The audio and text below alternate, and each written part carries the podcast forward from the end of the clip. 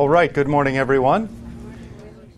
Today we continue our series on the household code texts of the scriptures, and we're going to take just a quick glance at Romans 13 to refresh our memories of the fundamental principles involved in Romans 13 uh, and in regard to Christian in general and Lutheran in specific response to that we will then move back into this handout that I had given out uh, last week, Dr. McPherson's handout, and we had worked through the first half of that where he talks about how Romans 13 has been read within the history of Lutheranism, and specifically, he has for us this advice how to avoid reading Romans 13 like a Nazi.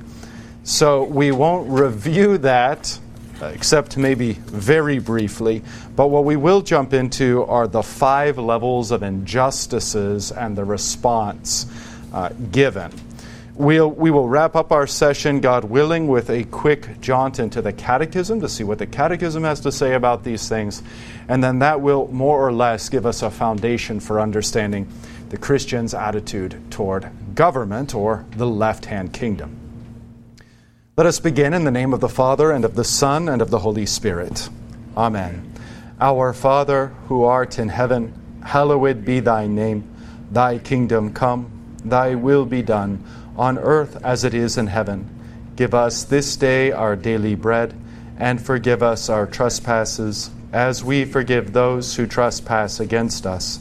And lead us not into temptation, but deliver us from evil. For thine is the kingdom and the power and the glory forever and ever. Amen. So, if you have a Bible, feel free to open up or turn it on to Romans chapter 13. We do have some Bibles up here in the corners. Um, we do have some small catechisms as well if you'd like to read along when we get to that section. If you are missing the handout, you're likely to find some extra copies of it floating around. Uh, just at least the second part of the handout, the five levels of injustice. So, again, we have already done our in depth study of Romans 13. So, we're going to review and just hit the high points very quickly. Romans 13, 1, Paul writes, Let every person be subject to the governing authorities. And we note there authorities, exousias, is the Greek that's used. And that's the exact language that our Lord Jesus uses when he says, All authority, exousia, in heaven and on earth has been given to me. We talked about why that is so novel and remarkable the one hand, we think, well, didn't the Son of God always have this? And, well, fair enough, but not the Word become flesh. When Christ ascends to the heavenly throne at his ascension, and you can see this depicted very vividly in Revelation 12, for the first time in the entire history of the heavens and the earth, a man sits on the throne of God. That's the difference. And so a man rules over the heavenly sphere and the earthly sphere. A man is the king of angels and the king of men. Our Christmas hymnody is so beautiful. It's astonishing at first until you really logic it out when he's simply called the king of angels, this infleshed man, this human being. But indeed he is. So, all exousia, all authority in heaven and on earth have been given to me, says Christ, who is true God and true man. So man is seated above all, and thus we know that all authority is derived from his authority. Right? So that's going to be authority in what we and we introduced these concepts last week, and what we think of as the right hand kingdom, the authority of his kingdom on earth, the preaching of the gospel and administration of the sacraments, and also what we call the left hand kingdom, or his authority um, as described in Romans 13 to keep civil order.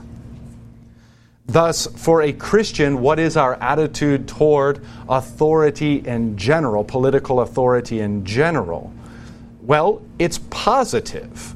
we recognize on the one hand that Christ is our true king and he reigns. And boy, isn't that a wonderful comfort as a 21st century American, where you look at our leaders across the board, and pardon me, I don't mean this insulting necessarily, we often have the thought, can't we do better? Is, isn't there someone, anyone, who could better represent us, unify us, and lead us forward? The comfort we have is that we already have that person in Christ Jesus, who truly, concretely reigns from heaven over heaven and earth, and he is the ultimate and final authority. In this sense, all other magistrates are lesser magistrates. All other forms of government are lesser forms of government and temporary earthly forms of government. His government is from everlasting. And we can see that his one government his, okay, you'll have to pardon the expression, I know it puts a bad taste in your mouth at first, but his one world order is coming. All the nations are under him and will be manifestly under him, and we will have one king and we will be one people. You can see then the antitype of this in a kind of earthly one world government, not with Christ as its head, but with the elite rich as multitudinous heads, but the head of this supposed one world government. And the uh, the desire for man to unite as one is as ancient as the book of Genesis and virtually the dawn of the fallen history, going all the way back to the Tower of Babel where humanity is united together trying to storm the gates of heaven via their giant ziggurat or tower into heaven, that they can sit enthroned between the heavens and the earth, whoever this human ruler or ruling class would be. You can see, too, that God doesn't take kindly to this sort of thing. Thus, He scatters them abroad, confusing their languages. And so today we can see this same impulse to this desire to bring humanity into one under fallen human rule. And we can see it more acutely as a kind of antithesis to the true one world rule of Christ, Christ ruling over all the nations. So that will help us then see things more clearly. Our because Christ reigns, because Christ has all authority, then earthly authorities that are underneath him are also in service to him. And that's why we as Christians are admonished to be subject to them with some limitation. That's the foundation of what St. Paul has given us here in Romans 13. Let every person be subject to the governing exousias, authorities for there is no authority except from God, and those that exist have been instituted by God. Therefore, whoever resists the authorities resists what God has appointed, and those who resist will incur judgment. For rulers, now note the difference our contest. Now we're talking about specific individuals. And we covered this last week, and we covered the way that Luther translated this and how this indeed has been translated or understood as such by church fathers all the way through. That the rulers refers to the men, the individuals sitting within the authority structures. So, authority itself is good and offices of authority or government are good in and of themselves, but one can be seated in that office who is bad, who is corrupt. And of course, we'll talk about that at some length momentarily. So, rulers, those who sit in the authorities, the offices of authority, are not a terror to good conduct, but to bad. Now, what if this is not the case? What if this divine ordering is broken, and you in fact have rulers, individuals occupying the authorities, the places or seats of authority, who in fact are a terror to good conduct and reward bad. Now you have a corruption. And we can, we can imagine any d- number of degrees of that corruption, from incidental, minor things all the way to major things. And that span, that breadth, is what we're going to look at when we turn to the McPherson handout. Let's leave that be as, uh, as it is for now. Simply, we see that Paul's statement, rulers are not a terror to good conduct but to bad, and we recognize the reality that in a fallen world, the individuals seated within these offices of authority sometimes reverse this.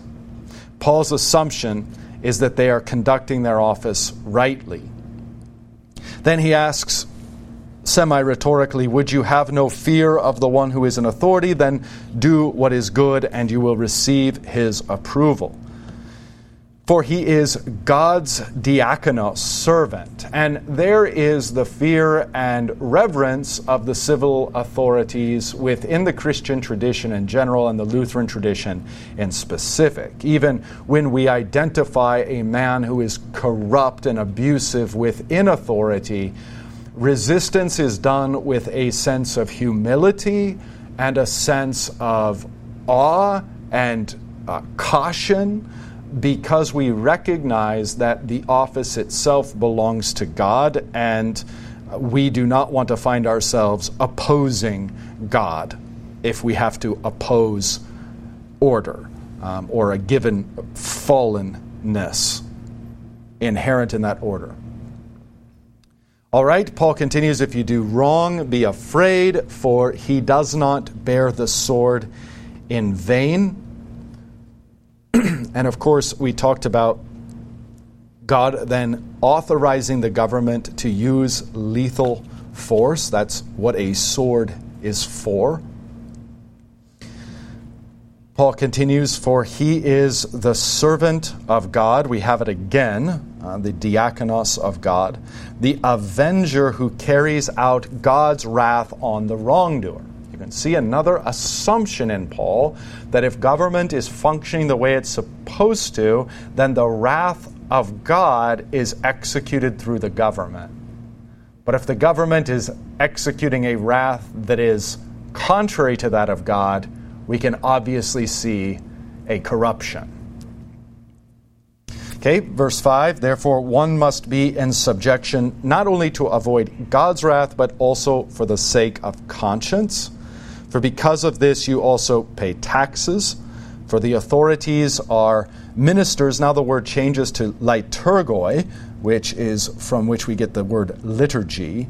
They're still servants or ministers of God, attending to this very thing. Here's where you can see right hand and left hand kingdom all as part and parcel of the cosmic liturgy over which God presides, both kingdoms serving Him uh, in accordance with the duties he has set forth. Thus, verse 7, we talked about how this is fairly general. Pay to all what is owed to them, taxes to whom taxes are owed, revenue to whom revenue is owed, respect to whom respect is owed, honor to whom honor is owed. And even though there is a paragraph break here in your English Standard Version, there need not necessarily be the thought which follows does indeed follow owe no one anything except to love each other, for the one who loves another has fulfilled the law. And Paul goes on to explain then the general conduct of Christian life in accordance with God's law, in accordance with the way of love. And that includes um, setting ourselves under the authorities of government.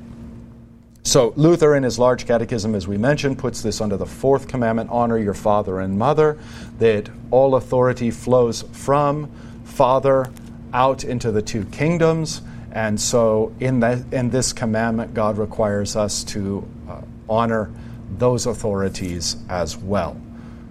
Luther says we have natural fathers, We have fathers in the state and we have fathers in the church. And to the, all of these fathers, we owe honor and obedience unless they are individually subverting the very duties of the office that they have been given.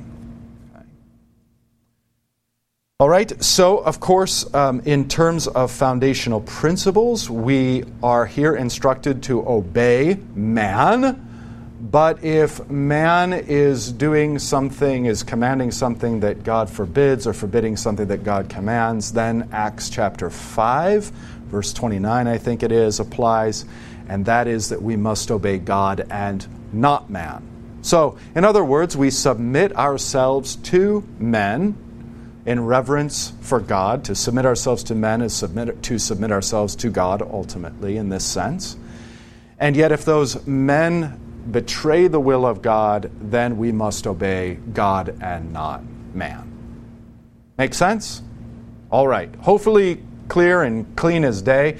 And I will just add anecdotally that the, off, that the two different kingdoms and the two different authorities are there to check each other the if all authority and, and let me put it in, in this language first okay so if the kingdom of the left is acting tyrannical and contrary to god the kingdom of the right has every call reason and ability and freedom to say hey conduct yourself rightly.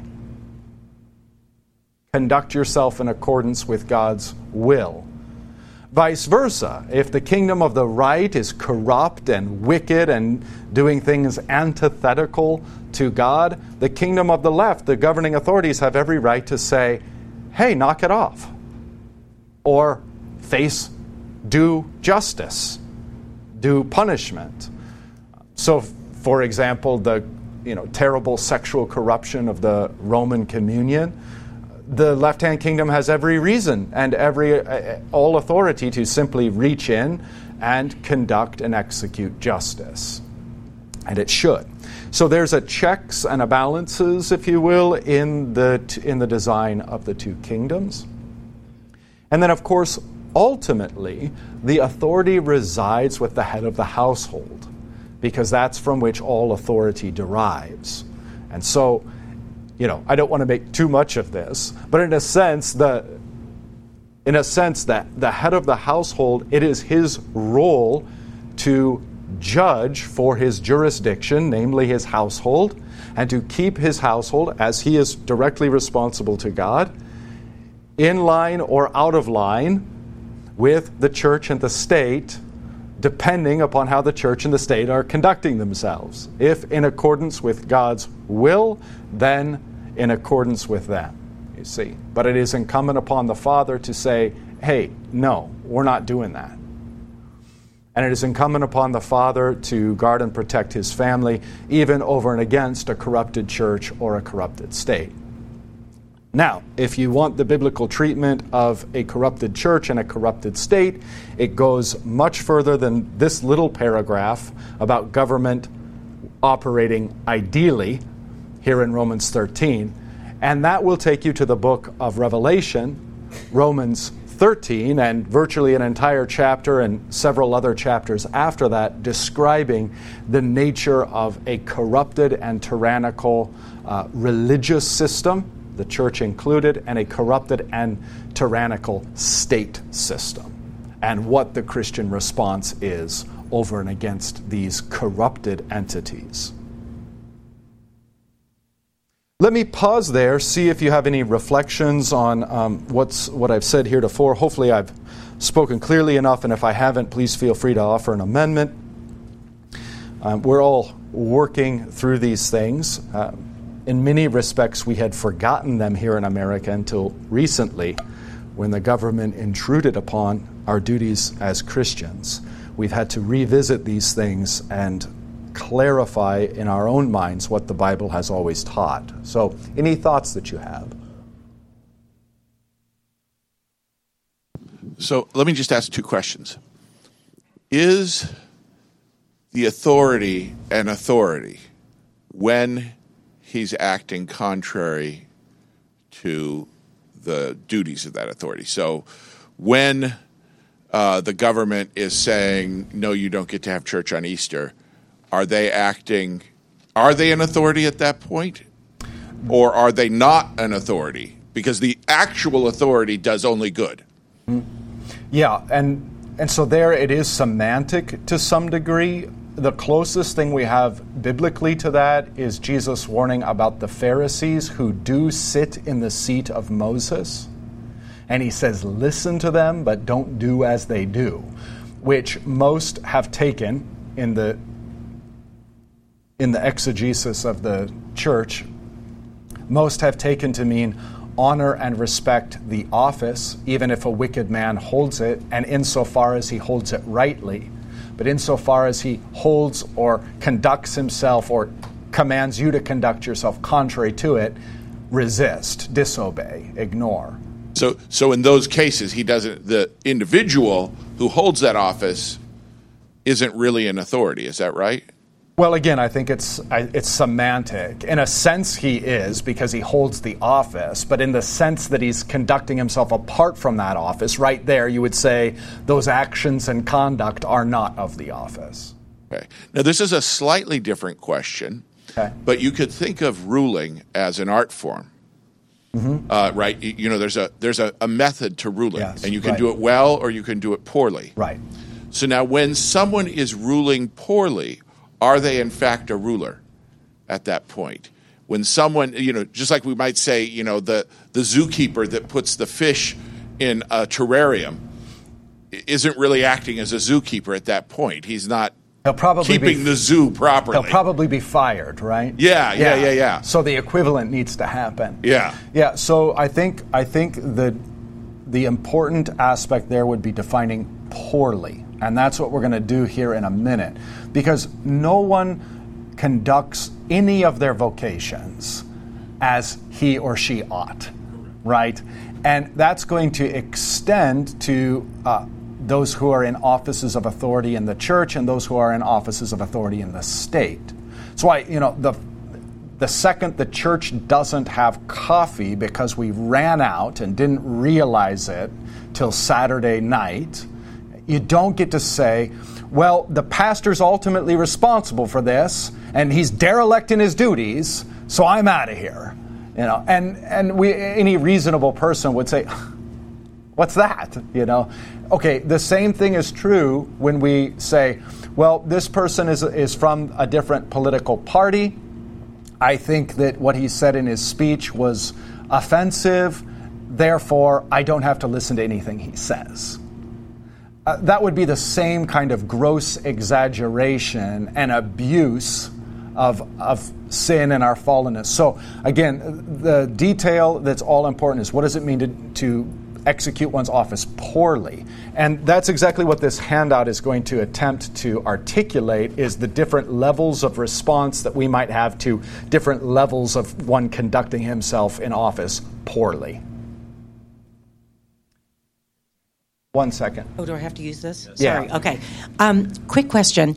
Does God ever bless nations with just good rulers and show judgment on nations by giving them bad, corrupt rulers? For instance, Saul, when the nation of Israel was like, we want a king. We want to be like other nations. And he said, No, I am your king. And they said, No, we want a king. We want to be like them. And he gave them a bad king, Saul. Yeah. So does that happen, or what are your thoughts? Yeah, and Saul's h- hiding in the baggage, hiding among the baggage because he doesn't want to be installed. He kind of knows what's up. Saul's a tragic case because he kind of already knows what's up and then slowly sinks into the mire that he probably could foresee. It's, it's true. Um, I think the real take home for us now in the New Testament era is that we not look to political rulers as saviors. That's we need to have Christ as our king. And in the in the way that it would be parallel is in the Old Testament they didn't want Yahweh as king, they wanted a human king so they could be like other nations. The rough translation of that into the New Testament period would be don't put your trust in princes. Don't look at politics to be the way in which we're quote unquote saved. It's Christ alone. The others are just his ministers. Okay, so, and then to answer your more broad question, yes, that's exactly right. So, God does in fact bless nations uh, with rulers, even even not explicitly Christian rulers, but rulers that rule in accord with um, general revelation or the law of God written upon their hearts. So they simply operate according to this natural law. And of course, they're going to fall short. Everybody does. But they do so enough that God says, here, are, here is a human being and here is a nation who are trying and attempting to be just. That's an entirely different category than what we see going on in our nation. I mean, I don't know that anyone very few people in our government are trying to be just. And what we've fallen into is in opposing those who we are against, we're willing to go to any lengths, even if that means transgressing justice. So the ends justify the means. And all that is is corruption for the sake of justice, which never pans out. So when you have a corrupted state, then God, yeah, sin is its own punishment so, people who are debased, God gives over to a debased mind. People who are corrupt, God gives over to corruption. So, in one sense, you look at corrupt government, you say, this is indicative of a turning away from God and an idolatry of the state. And now God's saying, really, you want the state instead of me? Have them. Enjoy. It's not pretty. Uh, that's a lot of what's going on. And then, yes, where you have nations that deal profoundly unjustly, unrighteously, out of step with the natural law, they do fall under God's condemnation. And uh, obviously, history shows that, that no government lasts forever. Yeah. Okay? Very good. So, with Romans 13 then as our foundation, let's turn to the handout from Dr. McPherson and again, as you can see on the top of this table, the Lutheran teaching concerning political resistance in the Magdeburg Confession of 1550, that has been published, uh, translated by Matthew Colvin. You can get this on Amazon, probably for the price of a tank of gas. And and it's well worth your time. But this is where this table derives from are the principles found in this text. Well worth having, especially as we face uh, an uncertain future here in our country. So, levels of injustice over on the left, level one, a quote, not excessively atrocious, end quote, injustice.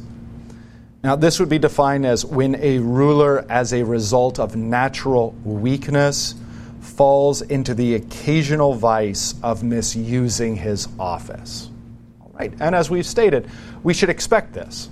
We, we shouldn't expect a perfect president, a perfect governor. We shouldn't expect anyone who has authority to execute, uh, execute that authority perfectly. That's asking too much of sinners in a fallen world. So, what happens when you have a not excessively atrocious injustice, when there's a failing on the basis of natural weakness, and there's a kind of occasional vice of misusing the office or authority? If you go over to the right, the people should, underlined, quietly bear in patience. So, there are many things we simply need to overlook. Now, I think a lot of this, and, and this will make sense to you in, intuitively if you just think of the authority in, and the office of authority in the church, the pastoral office, you all graciously forgive me many things.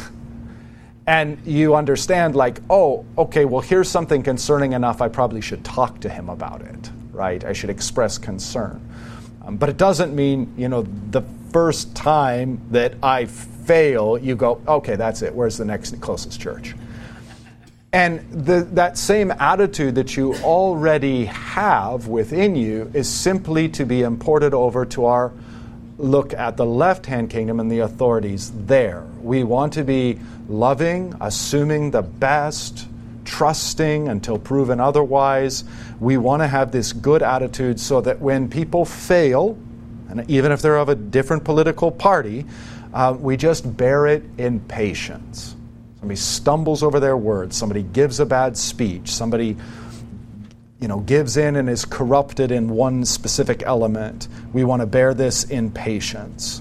All right, now the lower magistrates, that is, those who are underneath them, the, them being the higher magistrates or the higher magistrate is easier to think about, um, are nonetheless over us. And we're going to see why this doctrine of the lower magistrates is important as we move along, although I touched on it briefly last week. So the lower magistrates, while lesser magistrates may, and that's underlined, intervene by reminding the ruler of the property uh, the, of the proper limits of his office. All right, so the people quietly bear it in patience. Those who have authority and are underneath him may or may not, according to their own wisdom, choose to remind the ruler of, his, of the proper limits of his office. So I think um, and it'd be interesting to hear those of you who are older and wiser and more experienced, but I think that there was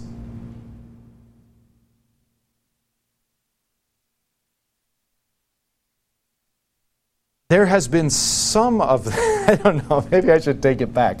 My my initial thought was that I that I've lived through a period of time in our nation where this is predominantly what's going on. I don't know if that's true. Um, but that's, that's my perception, and that may be a very wrong perception, naive on account of my youth. But it seems to me that I can remember a time in my life where it was like, okay, this party, that party, the pendulum swings back, the pendulum swings back.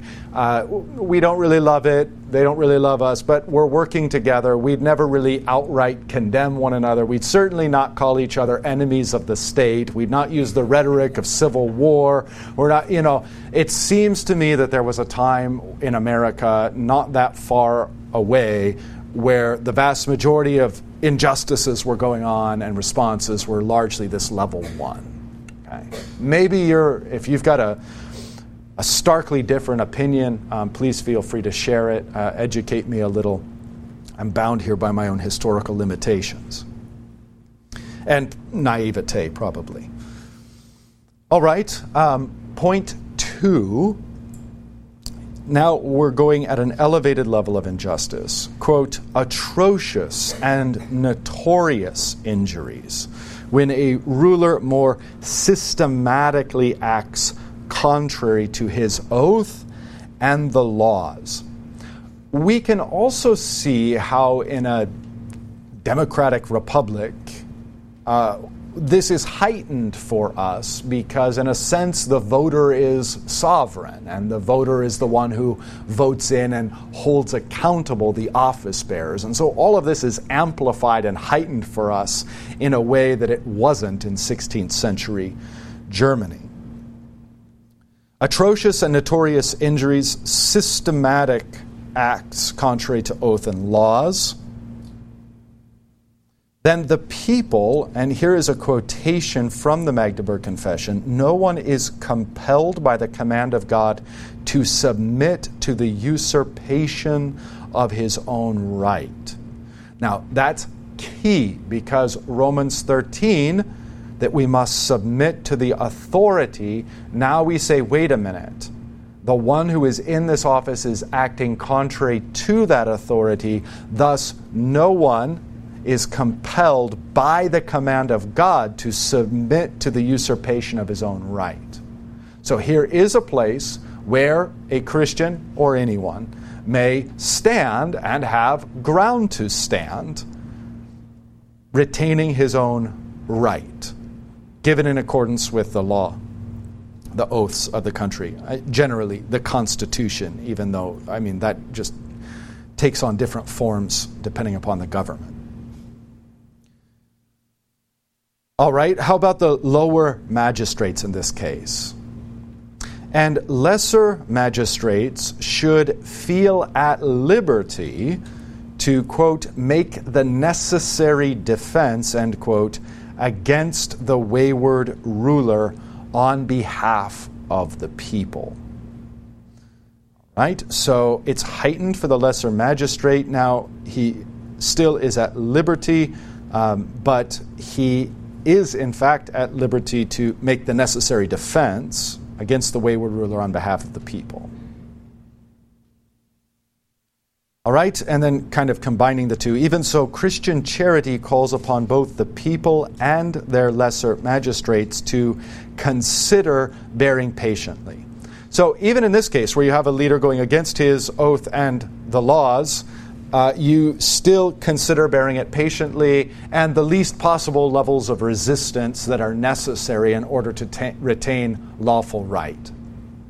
So, you're, what you're trying to do is use the least necessary of force, right? That's kind of the principle in play here in terms of your resistance. All right, how about level of justice number three? When quote unquote forced to certain sin. When a lesser magistrate cannot comply with the dictates of the higher magistrate except by committing a sin against God, all right?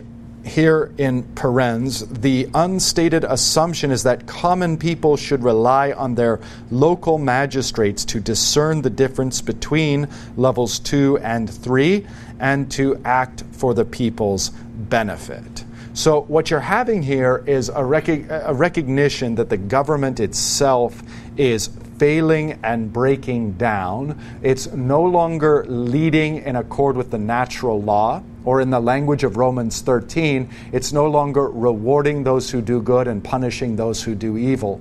And this becomes a systemic issue, and thus it falls upon the shoulders of those who are in lower positions of authority to rectify this on behalf of the people.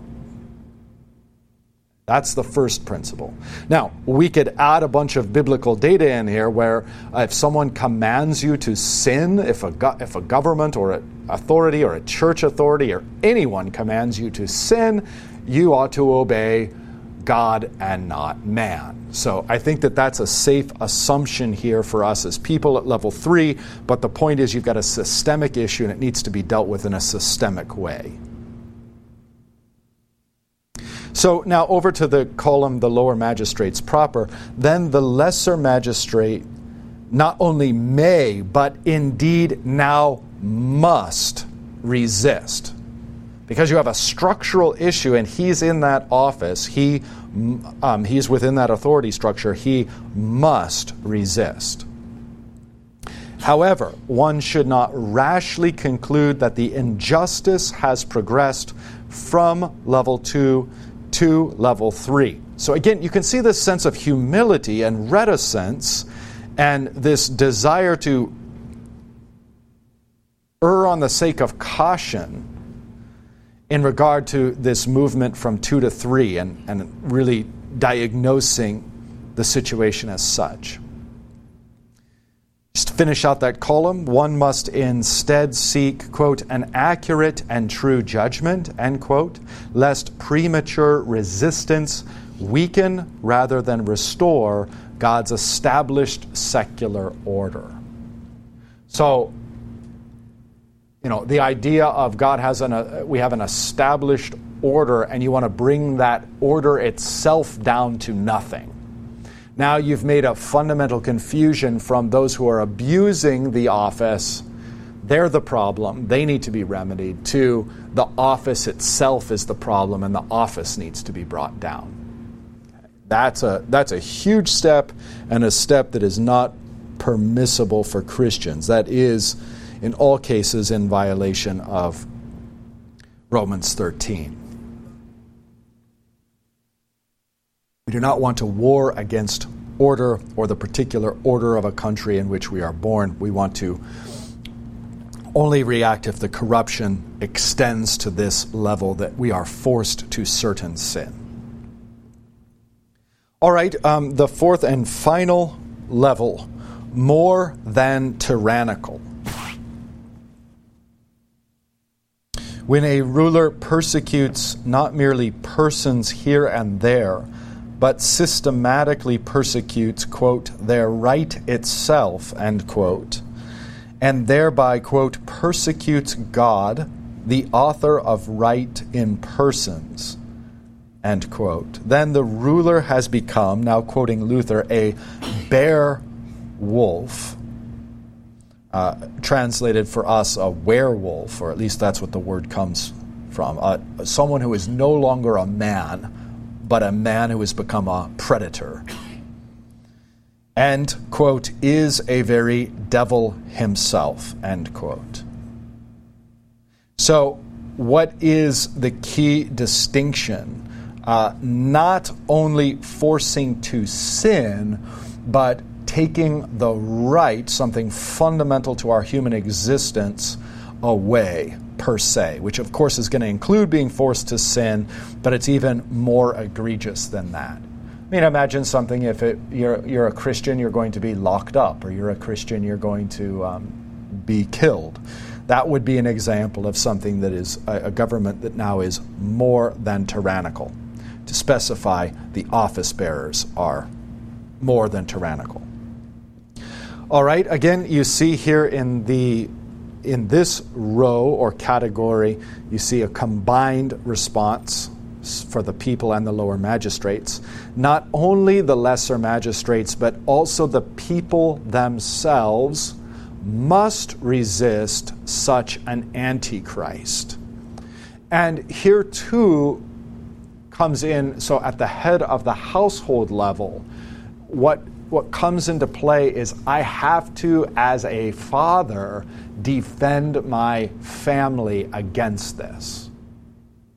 That's the so it is defense of the neighbor that's the fundamental principle. Love for the neighbor, defense of the neighbor, that's the fundamental principle here. And thus you must resist. So, in the same way, if a criminal breaks in in the middle of the night and dad's down in the refrigerator getting cookies and milk, and the guy breaks in and, you know, says, Where's your wife and children? Oh, right upstairs. Help yourself. I'm a man of peace. Turn the other cheek. That's what I always say. I'll be in here getting some cookies and milk while you do as you will. Good father, bad father.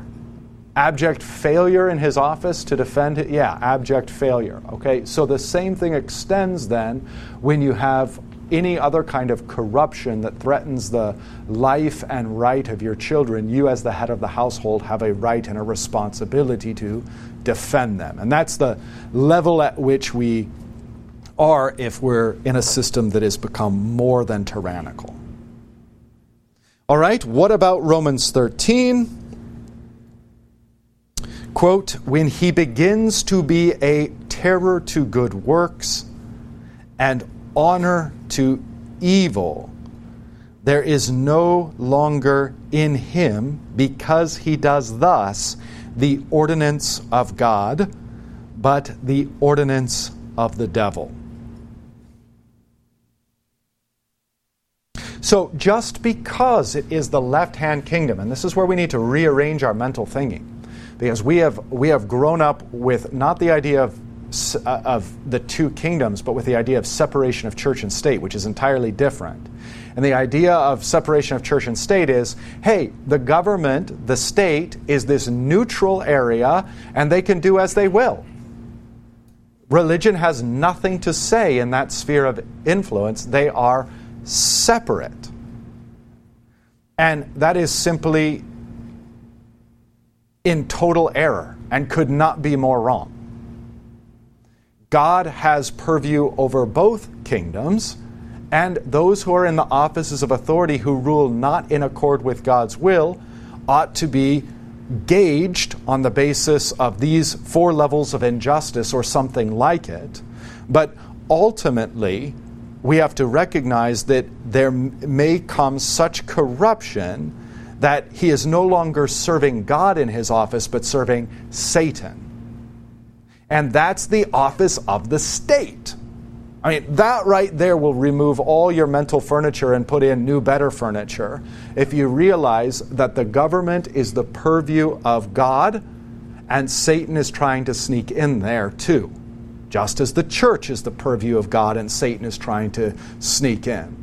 a false government on the one, or a false government on the other, a false gospel on the one, or a corrupted uh, legal system, a corrupted morality on the other, um, a destruction of right, etc. So then we need to recognize that uh, God and the devil are at work in the left hand kingdom as well as the right. Okay, so hopefully that gives us food for thought and a nuanced way of thinking about uh, the injustices um, that we see in the left hand kingdom and the ways that we can respond to that, indeed, in the ways in which, in some cases, we are duty bound to respond to that as Christians, um, while being perfectly obedient to and compliant with Romans 13. Any questions or comments? I see one in the back. I see several in the back. I have a question about where on this chart and in God's rightly ordered world the corruption lies in our cancel culture. Is that affecting the people? Because it looks like people have a more passive role in all of this. And in cancel culture, it seems like people are starting to take more authority into their own hands. And how does that play yeah, out? Yeah, yeah. I don't. So, and again, someone can correct me if they if they think uh, better on this, but the way I tend to look at that is on the one hand, the answer is easy. That's not government, and so um, that's not what's in view. What, what's in view here is maybe righting a social wrong or something like that, but it's not strictly speaking a matter of government. Now, it obviously gets more complicated as you start to ask at what point in time are, is our government actually no longer our government, but we're being ruled by global companies through puppet states? Now, that's a different conversation and a more complex conversation. So, there's a simple answer to that and a more complex answer to that. Um, but again, that would require much conversation. So it's the best I can do for you. Please. Um, I take it that these levels of injustice and, and our responses to them would also apply in the uh, in the kingdom uh, on the right. Is that correct? So, in other words, uh, for example, I'm wondering, uh, did these kinds of thoughts, do you think, uh, affect Luther, for example? when he said the papacy is the Antichrist. Yes. You think that's that's Absolutely. sort of what, what, led him to this kind of thought is that it had become so bad. Yeah, and to show, I mean to illustrate how different the Lutheran view of the two kingdoms is than a separation between church and state. Luther was calling upon the civil authorities to come in and discipline and deconstruct the Roman hierarchy, which was in effect leading everyone to hell via a false gospel. So Luther sees no problem wielding the state against the church if the church is particularly what's become the bear wolf. And uh, that's he refers to that, I think, in his extended conversation there, um, not only of the leadership of the state, but also of the leadership of the church. Yeah. Because it's all, in Luther, it's all, and objectively, it's all centered in God and in his authority. Just these two different realms. It doesn't mean that they're separate from each other, and it doesn't mean that the dynamics by which they are um, to be thought are are terribly different, right?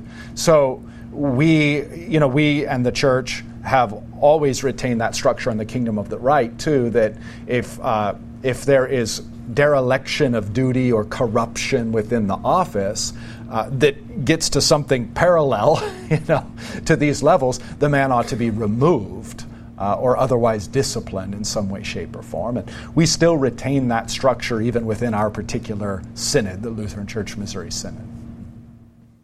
Yes, please. Well, in looking at these levels of injustice, I can relate to number one when I was growing up.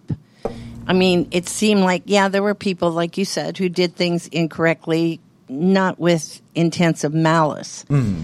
But it's so uh, malleable or it's so um,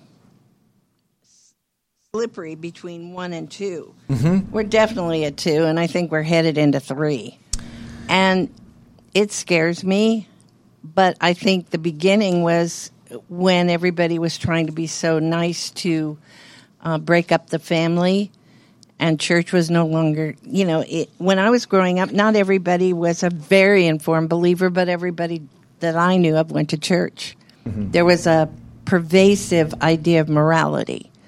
Right. And, and we've kind of lost that. Right. Now we haven't, but right. And whether, I mean, this is where like were we ever a Christian nation or not is like that debate is is entirely beside the point. Mm-hmm. We were once upon a time a nation that much more clearly reflected the natural law right. than we are today. That's the that's the way in which we've slid, indisputably. And if you fight against it, you're going to be you know, I assume that was the case in Nazi Germany. You fight against it and you're a dead duck.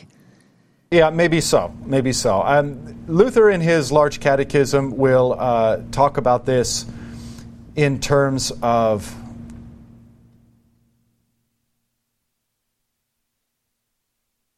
I lost my train of thought. Sorry about that. Happens when you get old, I guess.